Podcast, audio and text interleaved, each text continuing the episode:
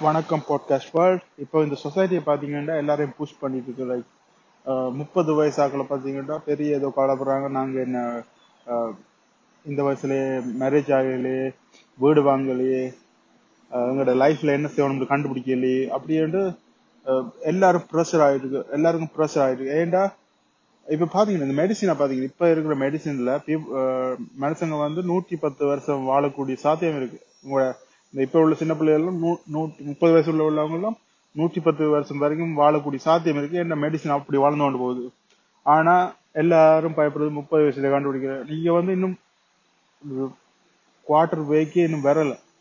So இதை யோசிச்சு பாருங்க. எப்பயுமே நீங்க உங்களுக்கு வயசாயிருச்சுன்னு யோசிச்சா இப்ப முப்பது வயசு யோசிச்சு பாருங்க.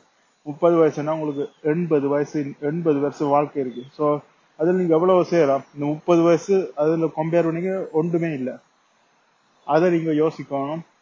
அதோட பல பேர் வந்து தங்களோட சிறையை தாங்களே கண்டுபிடிச்சு அதுக்குள்ள நுழையிறது. லைக் முப்பது வயசுல நான் எல்லாமே கண்டுபிடிக்கணும் மேரேஜ் முப்பது வயசுல மேரேஜ் ஆகணும் ஒரு ராங்கான ஒரு மேரேஜுக்கு போயிருது முப்பது வயசுல நம்ம வீடு வாங்கணும் பெரிய கடன் வந்தது. அப்படி எல்லாருமே தங்களுக்குண்டே ஒரு ஜெயில கிரியேட் பண்ணி போயிட்டு இருக்காங்க அதற்கு இந்த எப்பயுமே நீங்க வயசாயிருச்சுன்னு யோசிச்சா இதை யோசிங்க. உங்களுக்கு எவ்வளவு காலம் இன்னும் இருக்குன்னு யோசிச்சு பாருங்க.